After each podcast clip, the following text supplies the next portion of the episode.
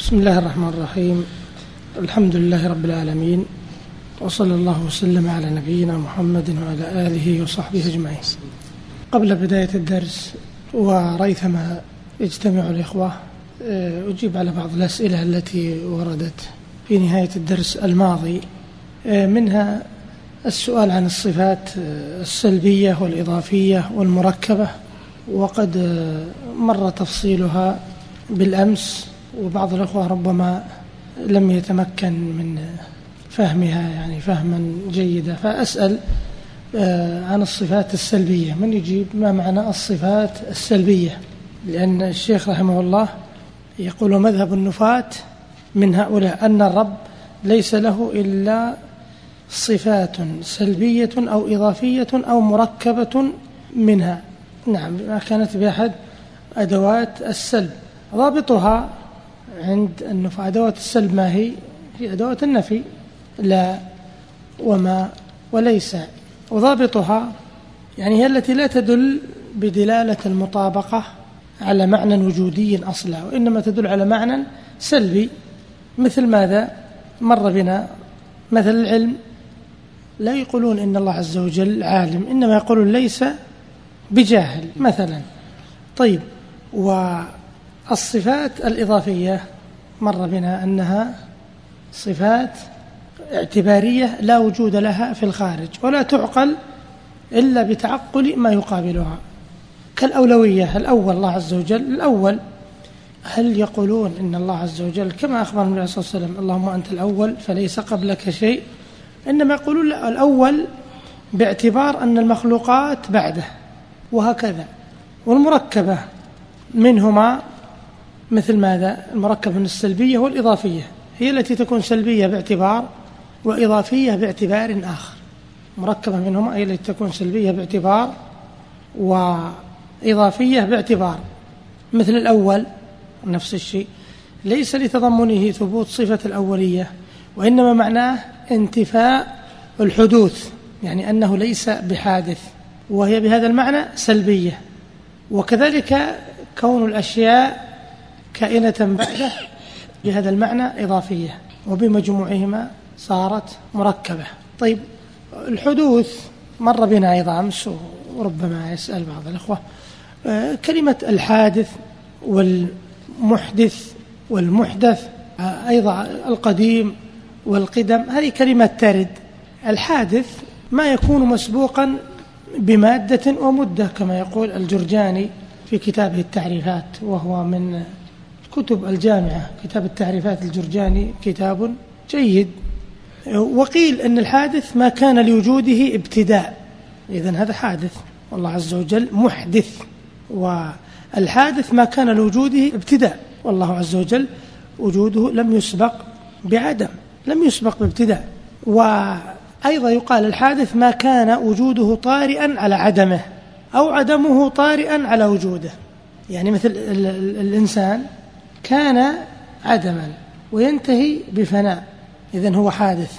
والحدوث أيضا يقال هو الخروج من العدم إلى الوجود أو كون الوجود مسبوقا بالعدم. وأيضا يقال الحادث هو القائم بذاته يسمى حادثا. وما لا يقوم بذاته من الحوادث يسمى محدثا. هذا من التفريق بينهما. والقديم أيضا يقال القديم المطلق يطلق أحيانا في عند بعض المتكلمين.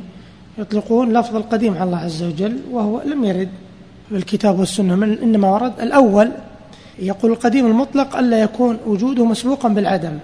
والقديم عبارة ما ليس قبله زمانا شيء يعني ما لم يسبق بشيء.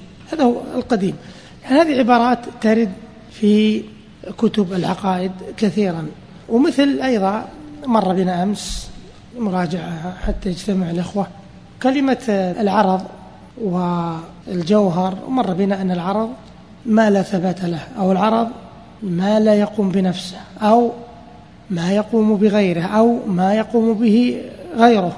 وأهل الكلام يطلقون على الصفات أعراض. ترد كلمة مثل العرض وترد كلمة أحيانا الهيولى ترد كلمة الصورة ترد الجسم. مثل الهيولى تقرونها أحيانا. هذا لفظها الهيولة وأحيانا يقال الهيولة.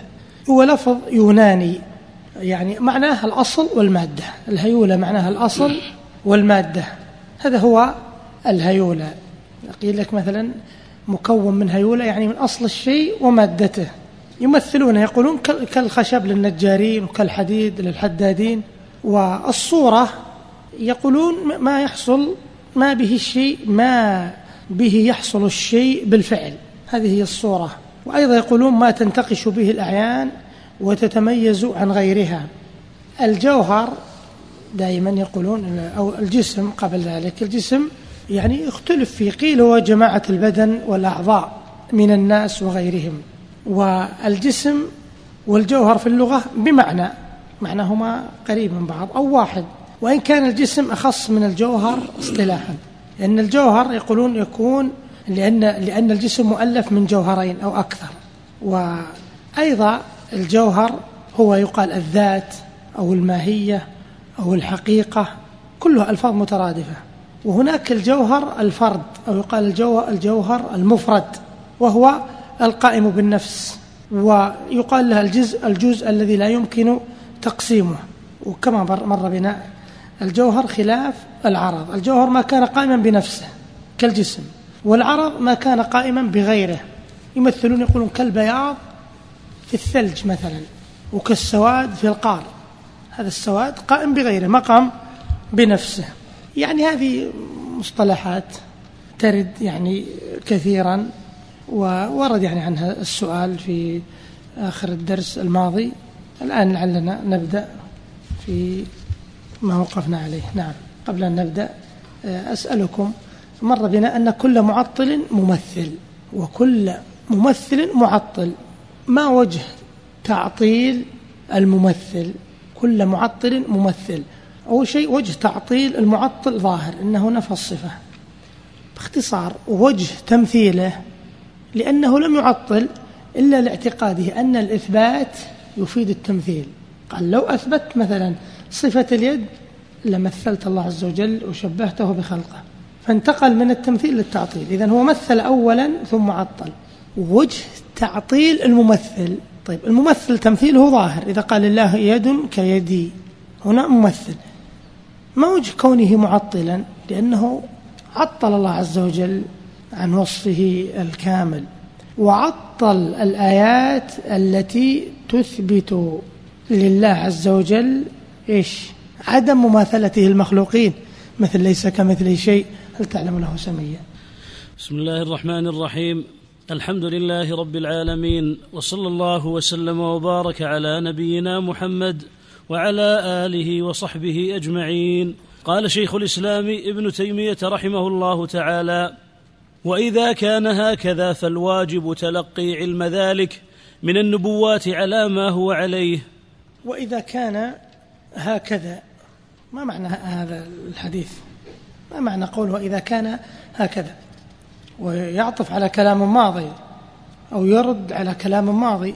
يقول إذا كان هكذا يعني إذا كان الأمر هكذا من الأوجه الأربعة التي ذكرها من الرد على أهل التأويل. عندما قال أحدهم بيان أن العقل لا يحيل ذلك وأن النصوص الواردة لا تحتمل التأويل وأن عامة الأمور التي هذه الأمور قد علم أن الرسول صلى الله عليه وسلم جاء بها بالاضطرار. كما علم أنه جاء بالصلوات الخمس وصوم شهر رمضان والصلاة الرابع أن يبين أن العقل الصريح يوافق ما جاءت به النصوص.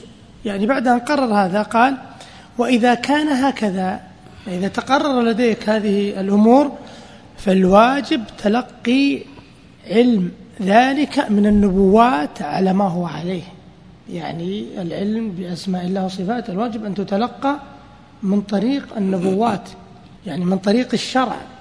ومن المعلوم للمؤمنين أن الله بعث محمدا صلى الله عليه وسلم بالهدى ودين الحق. الهدى العلم النافع ودين الحق العمل الصالح.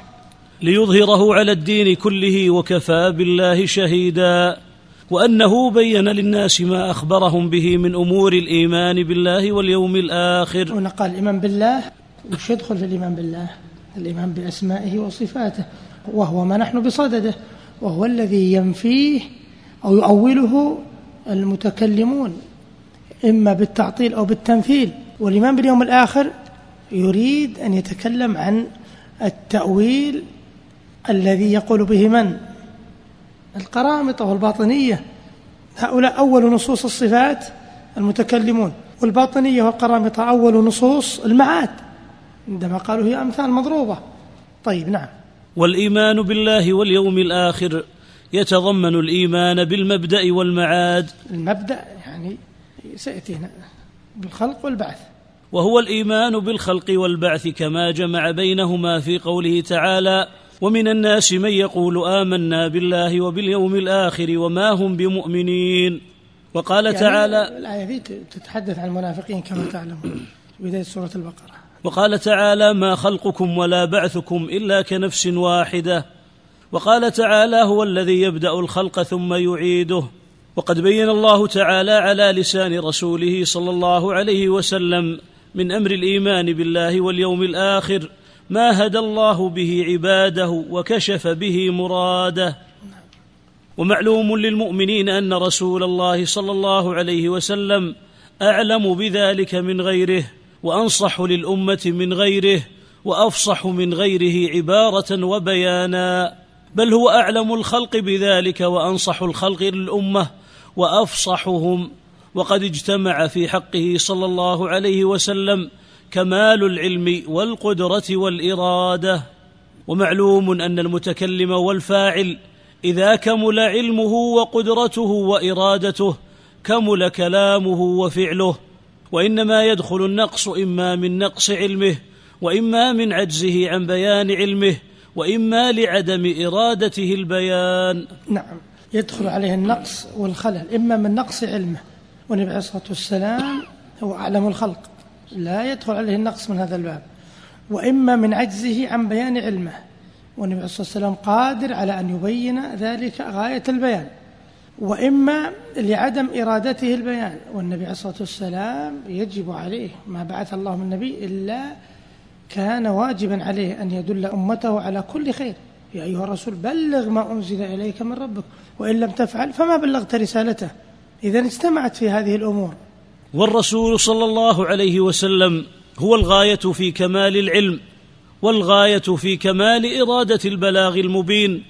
والغاية في القدرة على البلاغ المبين ومع وجود القدرة هذه التامة. مقدمات ونتائج يرتب بعضها على بعض. ومع وجود القدرة التامة. تقول مذهبك في مع تسكن العين وهذه لغة صحيحة. ومع. ومع. لكن هذه لغة صحيحة تراها. إن كانت من علمك فحسن وإن كانت من سليقتك فحسن أيضا. مع إن الله مع الذين اتقوا هذه متحركة. والعرب أيضا تسكن فريشي منكم وهوايا معكم. وإن كانت زيارتكم لماما. ما شاء الله قارئنا مضطردة قاعدة على على قاعدة أصبع. نعم. ومع وجود القدرة التامة والإرادة الجازمة يجب وجود المراد. فعلم قطعا أن ما بينه من أمر الإيمان بالله واليوم الآخر. حصل به مراده من البيان وما أراده من البيان هو مطابق لعلمه وعلمه بذلك هو أكمل العلوم. يعني إخباره عن الإيمان باليوم الآخر هو الحق الذي لا مرية فيه وما عداه فهو باطل. نعم فكل فكل من ظن أن غير الرسول صلى الله عليه وسلم أعلم بهذه منه. بهذه الأمور يعني بأمور المعاد. نعم. أو أكمل بيانا منه أو أحرص على هدي الخلق منه فهو من الملحدين لا من المؤمنين. والصحابة والتابعون لهم بإحسان ومن سلك سبيل السلف هم في هذا الباب على سبيل الاستقامة. نعم يعني على سبيل الاستقامة. لماذا؟ لأنهم يعلمون ويوقنون يقينا جازما أن النبي عليه الصلاة والسلام ما جاء به هو أكمل العلوم وما أراده من البيان هو مطابق لعلمه واليوم الآخر حصل به مراده من البيان وما أراده من البيان هو الحق الذي لا مرية فيه. الآن تكلم عن سبيل المؤمنين سيتكلم عن سبيل غير المؤمنين وسيقسمهم إلى ثلاث طوائف. نعم. وأما المنحرفون عن طريقهم عن طريق السلف يعني فهم عن طريق ثلاث الأنبياء. وأما المنحرفون عن طريقهم فهم ثلاث طوائف أهل التخييل وأهل التأويل وأهل التجهيل. فأهل التخييل هم المتفلسفة ومن سلك سبيلهم من متكلم ومتصوف. المتفلسفة واحيانا يقول فلاسفة. فلاسفة يطلق على فلاسفة اليونان وأيضا يطلق على الفلاسفة المنتسبين للإسلام. لكن المتفلسفة يطلق غالبا على المنتسبين للإسلام أو من يريدون التوفيق بين الفلسفة والشريعة. هؤلاء أهل التخيل. فإنهم يقولون ان ما ذكره الرسول صلى الله عليه وسلم من أمر الإيمان بالله واليوم الآخر إنما هو تخييل للحقائق لينتفع به الجمهور لا أنه بين به الحق. ولا هدى به الخلق ولا أوضح الحقائق. انظروا إلى هذا الإلحاد. يعني حقيقة مذهب أهل التخييل إيش يقولون؟ يقولون إنما جاءت به الأنبياء مما يتعلق بالإيمان بالله واليوم الآخر أمثال وتخيلات لا حقيقة لها في الواقع وإنما المقصود بها انتفاع العامة وجمهور الناس.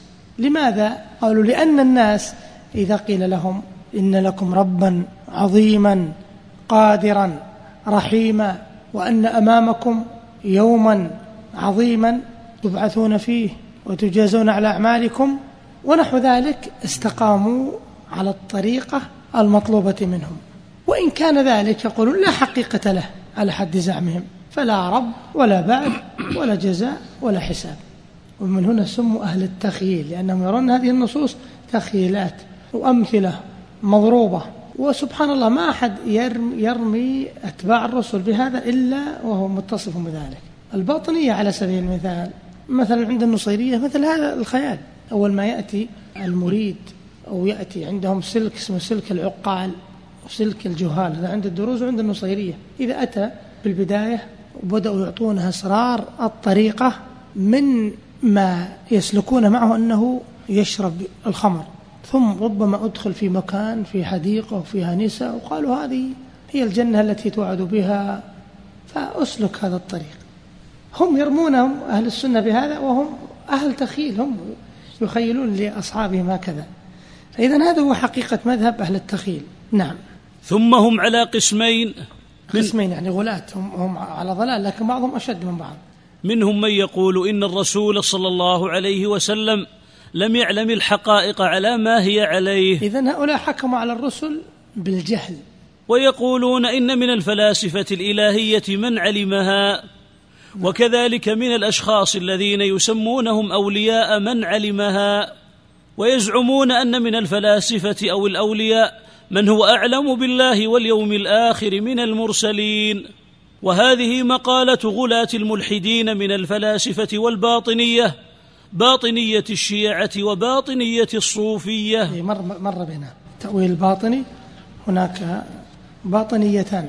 باطنية تتدثر بحب آل البيت وباطنية تتدثر بحب النبي عليه الصلاة والسلام. الأولى هم باطنية الشيعة. من الفرق التي انبثقت عن الشيعة مثل النصيرية والدروز وغيرها والإسماعيلية. وباطنية الصوفية هم غلاة المتصوفة الذين يقولون بالحقيقة والشريعة. الأوائل يقولون لنصوص الشرع ظاهر وباطن وهؤلاء يقولون للشرع حقيقة وللنصوص لها حقيقة وشريعة. الحقيقة هي ما يصل له الأولياء والشريعة هي للعوام وهي التكاليف والصلاة المعروفة. ومنهم من يقول بل الرسول علمها لكن لم يبينها. هؤلاء حكموا على الرسول بأي شيء؟ الأوائل حكموا عليه بالجهل وهؤلاء حكموا عليه بأي شيء؟ بالكذب والخيانة. علمها لكنه لم يبينها. نعم. وإنما تكلم بما يناقضها وأراد من الخلق فهما يعني يقولون بل علمها. يعني علم أنه لا رب ولا بعث ولا جزاء ولا حساب. وإنما تكلم بما يناقضها من الأمور التخيلية. يعني انظروا الضلال. هذا هدم للإسلام. لأن من أهداف الباطنية إبطال الشرائع لكنهم يضفون على ما يقولونه صبغة شرعية حتى يقبل وإلا هدفهم إبطال الشرائع. كما مر بنا تأويل الصيام والزكاة إذا كانت هذه أركان الإسلام هذه معانيها إذا ما ماذا بقي من الإسلام؟ نعم. وإنما تكلم بما يناقضها وأراد من الخلق فهم ما يناقضها. لأن مصلحة الخلق في هذه الاعتقادات التي لا تطابق الحق. نعم مر بنا المصلحة هي ضبط العامة يقولون. ضبط الناس أما هم فقد انضبطوا لأنه وصل إلى وصل إلى الحقيقة لأنهم يتدرجون مريد ثم سالك ثم واصل ثم خلاص لماذا يصلي؟ خلاص ترفع عن التكاليف ويحل الحرام. وسيبين شيخ الإسلام رحمه الله في آخر هذه الرسالة. نعم. ويقول هؤلاء يجب على الرسول أن يدعو الناس إلى اعتقاد التجسيم مع أنه باطل. اعتقاد التجسيم يعني وصف الله عز وجل بالصفات ولفظ الجسم من الألفاظ المجملة. يقال ماذا تريد بالجسم؟ تريد الجسم المركب من لحم وعظم وعصب المفتقر بعضه إلى بعض؟ هذا ينزه الله عنه. إن أردت به القائم بنفسه الموصوف بالصفات اللائقة به فهذا حق ولكنه لا يوصف بهذا الوصف. نعم. وإلى اعتقاد معاد الأبدان مع أنه باطل نعم. ويخبرهم بأن أهل الجنة يأكلون ويشربون مع أن ذلك باطل لأنه لا يمكن دعوة الخلق إلا بهذه الطريق التي تتضمن الكذب لمصلحة العباد. فهذا قول هؤلاء في نصوص الإيمان بالله واليوم الآخر. نعم هم يقولون آه، الطوائف التي تأخذ بهذا التخيل وهذا التأويل الباطني يزعمون أن من تقاعد عقله عن الغوص في الخفايا والأسرار والبواطن والأغوار وقنع بظواهرها كان تحت الأغلال والاثار والاثار والأغلال يقصدون بها التكاليف الشرعية لكنه إذا ارتقى في علم الباطن سقطت عنه التكاليف واستراح من أعبائها. ومن هنا جاءوا بهذه التأويلات التي لا تستند لا على شرع إلى شرع ولا إلى عقل. وقد مر بكم شيء من تلك التأويلات. نعم. وأما الأعمال فمنهم من يقرها ومنهم من يجريها هذا يعني المجرى. يقرها يجعلها حقائق يقوم بها كل أحد. الأعمال الصلاة تجب الصلاة والزكاة. نعم. ومنهم من يجريها هذا المجرى. يعني يجعلها تخيلات ورموزا يؤمر بها العامة دون الخاصة كما مر بنا. نعم. ويقول إنما يؤمر بها بعض الناس دون بعض. يؤمر بها العامة دون بعض الخاصة. نعم. ويؤمر ولهذا بها يفسرون واعبد ربك حتى يأتيك اليقين. خلاص تنكشف لك الحقائق. واليقين ما هو؟ الموت. نعم. ويؤمر بها العامة دون الخاصة. وهذه طريقة الباطنية الملاحدة والإسماعيلية ونحوهم. يعني كما مر أنهم يؤولون الصلاة بمعرفة خمسة أشياء أو الرموز والصيام بكتمانها والحج بالسفر إلى شيوخهم ونحو ذلك. قد مر بنا شيء من تأويلات آه، الشيعة في الدرس الماضي. أما تأويلات النصيرية وهي فرقة منبثقة على يد محمد بن نصير النميري فلهم تأويلات يعني أشد وأنكى. مثلا يفسرون النماذج منهم مثلا يقولون الشهادة ما هي الشهادة عندهم؟ الشهادة هي الإشارة إلى ثلاثة أحرف عين وميم وسين. ما المقصود بهذه؟ هذه الشهادة عندهم. الشهادة ما هي عندكم؟ أشهد أن لا إله إلا الله أشهد أن محمد رسول الله. الشهادة هي الرمز إلى ثلاثة. عين ميم سين. ما المقصود بها؟ عين ألا أيها النوام ويحكم هبوا ينام بكلتا مقلتيه ما ينام. آه عين ميم سين. نعم. علي بن أبي طالب عين. طيب. وميم؟ أن محمد صلى الله عليه وسلم. وسين؟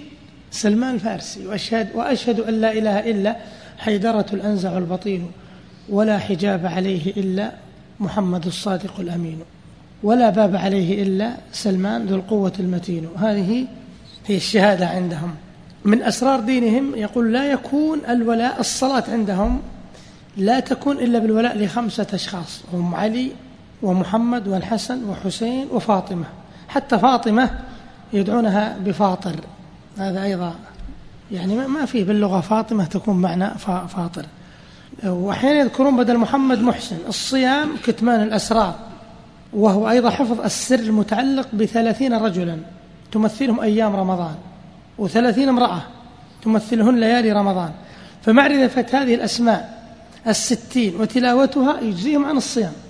كما تذكرون إذا الناس صلوا فلا تنهضي وإن صوموا فكلي واشربي. هذا الباطني قال في القرن الرابع علي بن الفضل أو شاعر علي بن الفضل. الزكاة رمز لسلمان مجرد ذكر سلمان الفارسي يغني عن الزكاة. طبعا مذهب من الفرس واختاروا سلمان وسلمان براء منهم.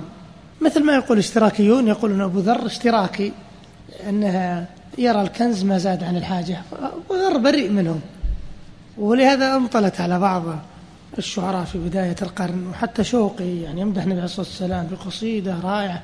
ولد الهدى فالكائنات ضياء فم الزمان تبسم وثناء. إذا قال والاشتراكيون أنت إمامهم لولا دعاوى الشرك والغلواء. الحج يزعمون أن جميع مناسكه وشعائره ما هي إلا رموز. أبد التوصل إلى هؤلاء الأشخاص هذا هو الحج. هذا شيء مما يقولون به. ولهذا عندهم صور من القرآن وعندهم آيات عندهم أبيات من الشعر. أقرأ عليكم بس نموذج منها في من كتاب الباكورة السليمانية. كما يقول سليمان الأذني قد مر بنا شيء من ذكره في الدرس الماضي. آه، مثلا آه، السورة الرابعة عشرة واسمها البيت المعمور. يقول اعلم أن هذه السورة قد رتبها سلفاؤهم بإقامة الحج وهو أن البيت المعمور في القرآن زيارته وأركان البيت وسقفه وحيطانه هو كناية عن معرفة أولئك الأشخاص. كقول إبراهيم الطوسي في عينيته أيا قلب بيت الله وهو حجابه وأما الصفي المقداد لضد قامع ومروة مذكور أبو الدر شخصها طبعا مكسرة بعض مو مكسر لكن ليست على اللغة السليمة. شعيره سلسل إلى الذات خاضع وأتباته الحاءات أيا قلب شخصها وحلقة باب البيت جعفر طالع. يفسر عاد هذا. البيت والحجاب السيد الميم والصفي هو المقداد والعتبات أو العتبان هما الحسن والحسين. وحلقة الباب هي معرفة جعفر الصادق والمروة معرفة أبي الدر والمشعر الحرام معرفة سلمان الفارسي. هذا يعني شيء. الجهاد عندهم نوعين. أحدهما الشتائم على أبي بكر وعمر وعثمان والنوع الثاني إخفاء مذهبهم. الجنابة ما هي؟ موالاة الأضداد والخصوم والجهل بالعلم الباطني. هذه الجنابة. الطهارة بالعكس معاداة الأضداد والخصوم ومعرفة العلم الباطني. يعني يكفي التصور بس حتى تعلم البطلان. ولهذا يخفون هذه الديانة غاية الإخفاء. لو كان حقا ما أخفي ولا دعوا إليه. وأما أهل التأويل فيقولون إن أهل التأويل من هم؟ أهل التأويل هم المتكلمون من الجهمية والمعتزلة ومن سلك سبيلهم. وحقيقة مذهبهم هذا حديثنا في من أول كتاب إلى آخره أن ما جاء به الرسول صلى الله عليه وسلم من نصوص الصفات مجاز لم يقصد به ظاهره. وإنما المقصود معان تخالفه. يعلمها الرسول صلى الله عليه وسلم ولكنه تركها للناس يستنتجونها بعقولهم ثم يصرفون ظواهر النصوص إليها. طيب ما الغرض؟ قالوا الغرض امتحان الناس امتحان العقول وكثرة الثواب بما يعانونه من محاولة صرف الكلام. عن ظاهره وتنزيله على شواذ اللغة وغرائب الكلام. هذا هو حقيقة مذهب أهل التأويل. وإن شاء الله سنفصل إن شاء الله معاني التأويل عندما يتطرق يقول التأويل له ثلاثة معاني. نعم. وأما أهل التأويل فيقولون إن النصوص الواردة في الصفات لم يقصد بها الرسول صلى الله عليه وسلم أن يعتقد الناس الباطل ولكن قصد بها معاني ولم يبين لهم تلك المعاني. الباطل يقصدون بالإثبات. ولم يبين لهم تلك المعاني ولا دلهم عليها.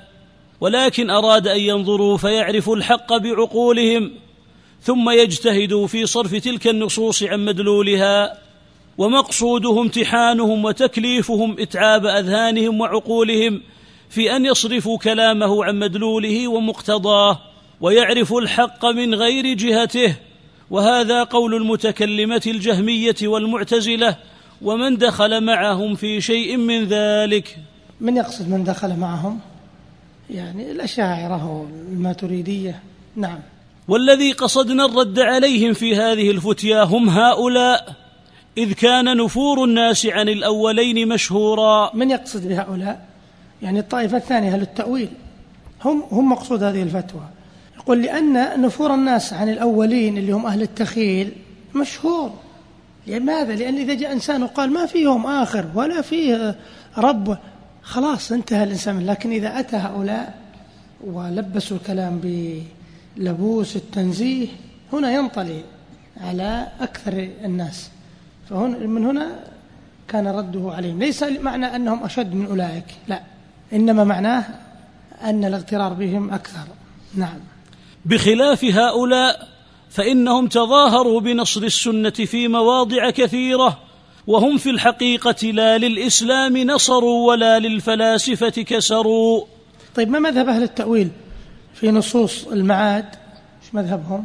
يؤمنون بها يؤمنون بنصوص المعاد بالجنة والنار ليسوا كأهل التخيل. نعم. ولكن أولئك الفلاسفة ألزموهم في نصوص المعاد نظير ما ادعوه في نصوص الصفات. طيب. ولكن أولئك الفلاسفة من يقصد بالفلاسفة؟ أهل من؟ أهل التخيل. ألزموا من؟ أهل التأويل في نصوص المعاد. نظير ما ادعوه في نصوص الصفات. ماذا ادعى أهل التأويل في نصوص الصفات؟ ادعوا تأويلها وصرفها عن ظاهرها. فقال لهم الفلاسفة أنتم أولتم هذه يلزمكم أن تطردوا قاعدتكم. وأن تؤولوا نصوص المعاد وأن تتبعونه. نعم. أكمل. فقالوا لهم من القائل؟ أهل التأويل. لمن؟ للفلاسفة. أهل التخيل نعم.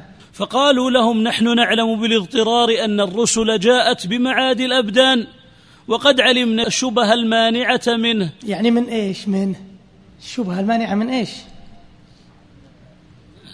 ها أحسنت. من تأويل المعاد. ما الشبهة التي تمنع من تأويله لأن حقائق. وهذه حجة صحيحة قاطعة من أهل التأويل في عدم إنكار المعاد وتأويل نصوصه. حجة قاطعة من أهل التأويل في عدم إنكار المعاد وتأويل نصوصه. وهذا إلزام لأهل التخيل أن يقولوا بإثبات المعاد وأن يجروا نصوصه على حقائقها. لماذا؟ لأنه إذا قام الدليل وانتفى المانع وجب ثبوت المدلول. وأهل السنة يقولون لهؤلاء لمن؟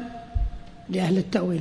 أي نعم. محتجوا على الفلاسفة بهذه الحجة. أهل السنة يقول نفس الحجة نجريها عليكم. وأهل السنة يقولون لهؤلاء ونحن نعلم بالاضطرار أن الرسل جاءت بإثبات الصفات. ونصوص الصفات في الكتب الإلهية أكثر وأعظم من نصوص المعاد. وأكثر وأعلم أكثر من نصوص المعاد. نصوص الصفات حتى في التوراة وفي الإنجيل أعظم من نصوص المعاد. نعم ويقولون لهم أيضا. هذا و... إلزام من أهل السنة. ويقولون لهم معلوم أن مشركي العرب وغيرهم كانوا ينكرون المعاد. وقد أنكروه على الرسول صلى الله عليه وسلم وناظروه عليه بخلاف الصفات فإنه لم ينكر شيئا منها أحد من العرب. نعم معروف تذكرون البيت عنتره يا حبل أين من المنية مهربي؟ إن كان ربي في السماء قضاها. يؤمن بقضاء الله ويؤمن بكونه في السماء ويؤمن بربوبيته. لكنهم أنكروا المعاد. إذا متنا وكنا ترابا وعظاما أئنا لمبعوثون. يقول حتى أهل الجاهلية يعني أحسن منكم في هذا الباب. فعلم أن إقرار العقول بالصفات أعظم من إقرارها بالمعاد. انظروا الحجج حجج قوية. وابن تيمية ابن القيم في النونية قال كانت أسلحتنا بأيدي المبتدعة. ويقول ما اكتفى بأخذ أسلحتنا وردها لأنما أخذ أسلحتهم وحاربهم بها. من أمضى حجج. فعلم أن إقرار العقول بالصفات أعظم من إقرارها بالمعاد. يعني هذا إلزام لا محيد عنه. فإن من منع صرف الكلام عن حقيقته في نصوص المعاد يلزمه أن يمنعه في نصوص الصفات. لماذا؟ لأن إثبات الصفات في الكتب الإلهية أكثر. وأن إنكار المعاد أعظم من إنكار الصفات.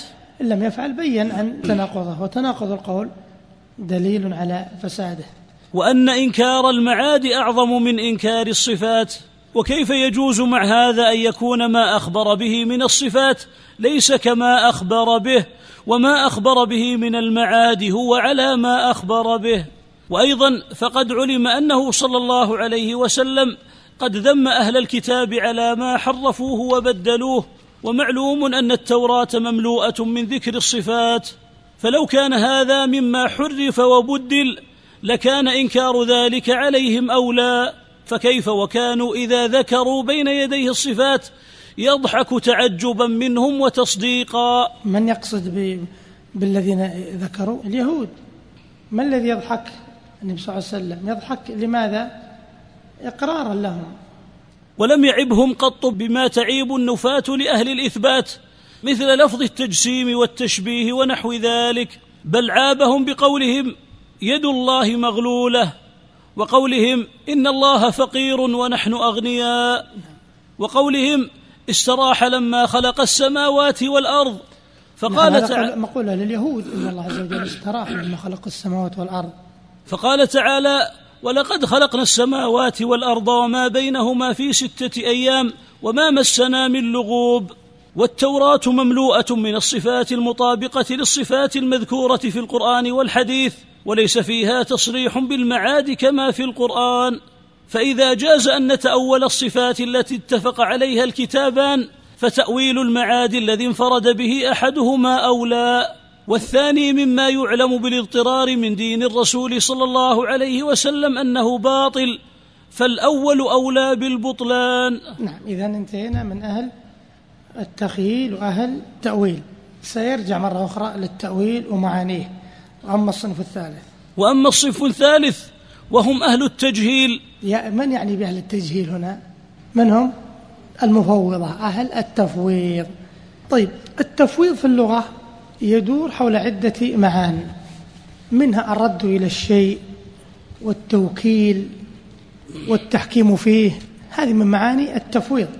وفي باب الأسماء والصفات واصطلاح العلماء في باب الأسماء والصفات. هو إثبات الصفات وتفويض المعنى والكيفية. وبعبارة أخرى أو بتعريف آخر التفويض في الاصطلاح هو الحكم بأن معاني نصوص الصفات مجهولة غير معقولة لا يعلمها إلا الله. مثلا الاستواء قل ما نعرف معناه. الاستواء معروف المعنى. العلو والارتفاع والصعود والاستقرار قل ما نعرف معناه. إذن القرآن حروف مقطعة كلها على مذهبهم. طيب والقائل بالتفويض صنفان. نأخذ هذه الضوابط حتى إذا مر بنا نسير دون توقف. القائل بالتفويض صنفان. صنف يدعون أن ظواهر النصوص يقتضي التمثيل فيحكمون بأن المراد خلاف ظاهرها وأنه غير مراد. والصنف الآخر يقولون تجرى على ظاهرها ولها تأويل يخالف الظاهر لا يعلمه إلا الله. وهؤلاء متناقضون. طيب متى ظهرت بوادر التفويض؟ ظهرت في مطلع القرن الرابع. ما أسباب ذلك؟ أسبابه عديدة منها الفهم الخاطئ لمذهب السلف حيث ظنوا يعني ظن أهل التفويض أن السلف يفوضون المعنى والكيفية مع أن السلف يفوضون إيش؟ كيفية دون المعنى. يقولون الاستواء معناه معلوم. والاستقرار والعلو والصعود وكيفيته مجهولة. وله حقيقة وله كيفية لكنها مجهولة بالنسبة لنا. إذن هذا من أسباب. من أسباب ظهوره الاعتماد على الأصول الفلسفية اليونانية في تقرير الأسماء والصفات.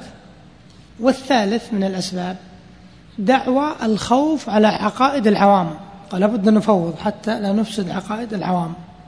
ما الذي ساعد على ظهور هذه المقالة؟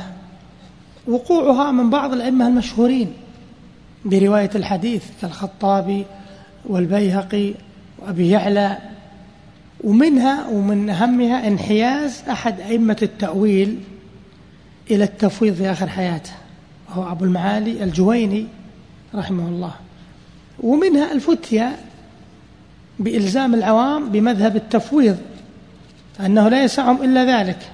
هذا من الأسباب. ومنها استفاضة نسبة التفويض إلى السلف. استفاض أن التفويض هو مذهب السلف. هذا مما نشر هذه المقالة. وش يعتمدون عليه؟ يعتمدون على آية آل عمران وما يعلم تأويله إلا الله وبنوا على ذلك مقدمتين. قالوا إن آيات الصفات من المتشابه وأن التأويل في الآية يقصد به صرف اللفظ عن ظاهره إلى معنى يخالف الظاهر. والنتيجة أن لآيات الصفات معنى لا يعلمه إلا الله. سيأتينا حديث إن شاء الله عن آية آل عمران عند الحديث عن أنواع التأويل الثلاثة. وقد غلطوا في المقدمتين. آيات الصفات من المحكم معناه والمتشابه في أي شيء في كيفيته وحقيقته. والتأويل له قراءة عن السلف. فعلى الوقف لا يعلم تأويله إلا الله. شو يكون معنى الآية؟ تأويل معناها الحقيقة التي يؤول إليها الشيء هذه يعلمها الله. وعلى الوصل وش يكون معنى التأويل؟ التفسير.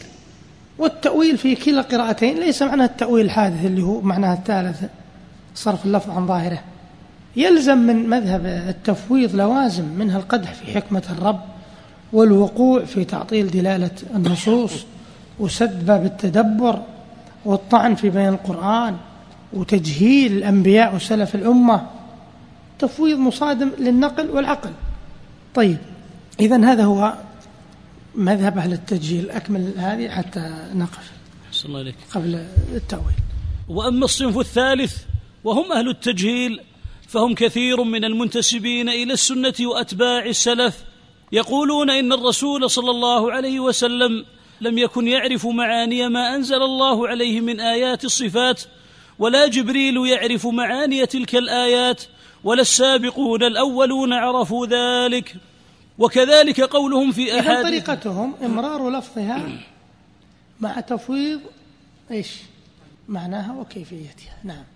وكذلك قولهم في أحاديث الصفات إن معناها لا يعلمه إلا الله مع أن الرسول صلى الله عليه وسلم تكلم بهذا ابتداء فعلى قولهم تكلم بكلام لا يعرف معناه. انظر هذا لازم. من لوازم مذهبهم تجهيل الأنبياء. وهؤلاء يظنون أنهم اتبعوا قوله تعالى وما يعلم تأويله إلا الله فإنه وقف كثير من السلف على قوله وما يعلم تأويله إلا الله طيب العبارة هذه يعني في الهامش يقول المحقق آه، حفظه الله. فإنه وقف كثير من السلف. عندكم هذه؟ أنت عندك شيخ موجودة؟ لا وممن وقف على ذلك. فإنه ما فيها عبارة لا. ما في هامش؟ إلا في رعاك الله هامش. وش يقول في الهامش؟ يقول وممن وقف على ذلك ابن عمر وابن عباس في لا لا لا. فإنه وقف كثير من السلف على قول لا أقصد العبارة. يقول في الأصل فإن وما أثبت إيه. من جيم وعين ولعل العبارة لا يستقيم معناها إلا بهذا. كذا ألا يستقيم بعبارة فإن بدون إنه تدبروا انظروها. قل لا يستقيم إلا بقولك فإنه فإنه وقف كثير من السلف. يستقيم؟ كيف؟ تكون العبارة؟ نعم ممكن تستقيم. يعني يكون الكلام فإن وقف كثير من السلف وين الخبر؟ على قوله كذا وكذا. واضح يا إخوان؟ يعني قد تستقيم العبارة بهذا وهذا بل ربما الأخير تستقيم أكثر. لأنه يقول فإن وقف كثير من السلف كائن على قوله كذا وكذا. فإن وقف كثير من السلف على قوله وما يعلم تأويله إلا الله وهو وقف صحيح. وقد وردت القراءة عن ابن عباس. لكن لم يفرقوا بين معنى الكلام وتفسيره وبين التأويل الذي انفرد الله تعالى بعلمه. يعني يقصد التأويل اللي انفرد الله بعلمه اللي هو الحقيقة. يعني على قراءة الوقف وما يعلم تأويله إلا الله. وش يكون معنى التأويل؟ اللي ما يعلمه إلا الله الحقيقة التي يؤول إليها الشيء. وما يعلم تأويله إلا الله والراسخون في العلم. وش يكون معنى التأويل في قراءة الوصل؟ معناها التفسير. يعني الراسخون في العلم يعلمون تأويله. مثل ما يقول ابن عباس أنا أعلم تأويله. أنا ممن يعلم تأويله. وسيأتي إن شاء الله في الفقرة الآتية. وظنوا أن التأويل المذكور في كلام الله هو التأويل المذكور في كلام المتأخرين وغلطوا في ذلك. تم تنزيل هذه المادة من موقع نداء الإسلام www.islam-call.com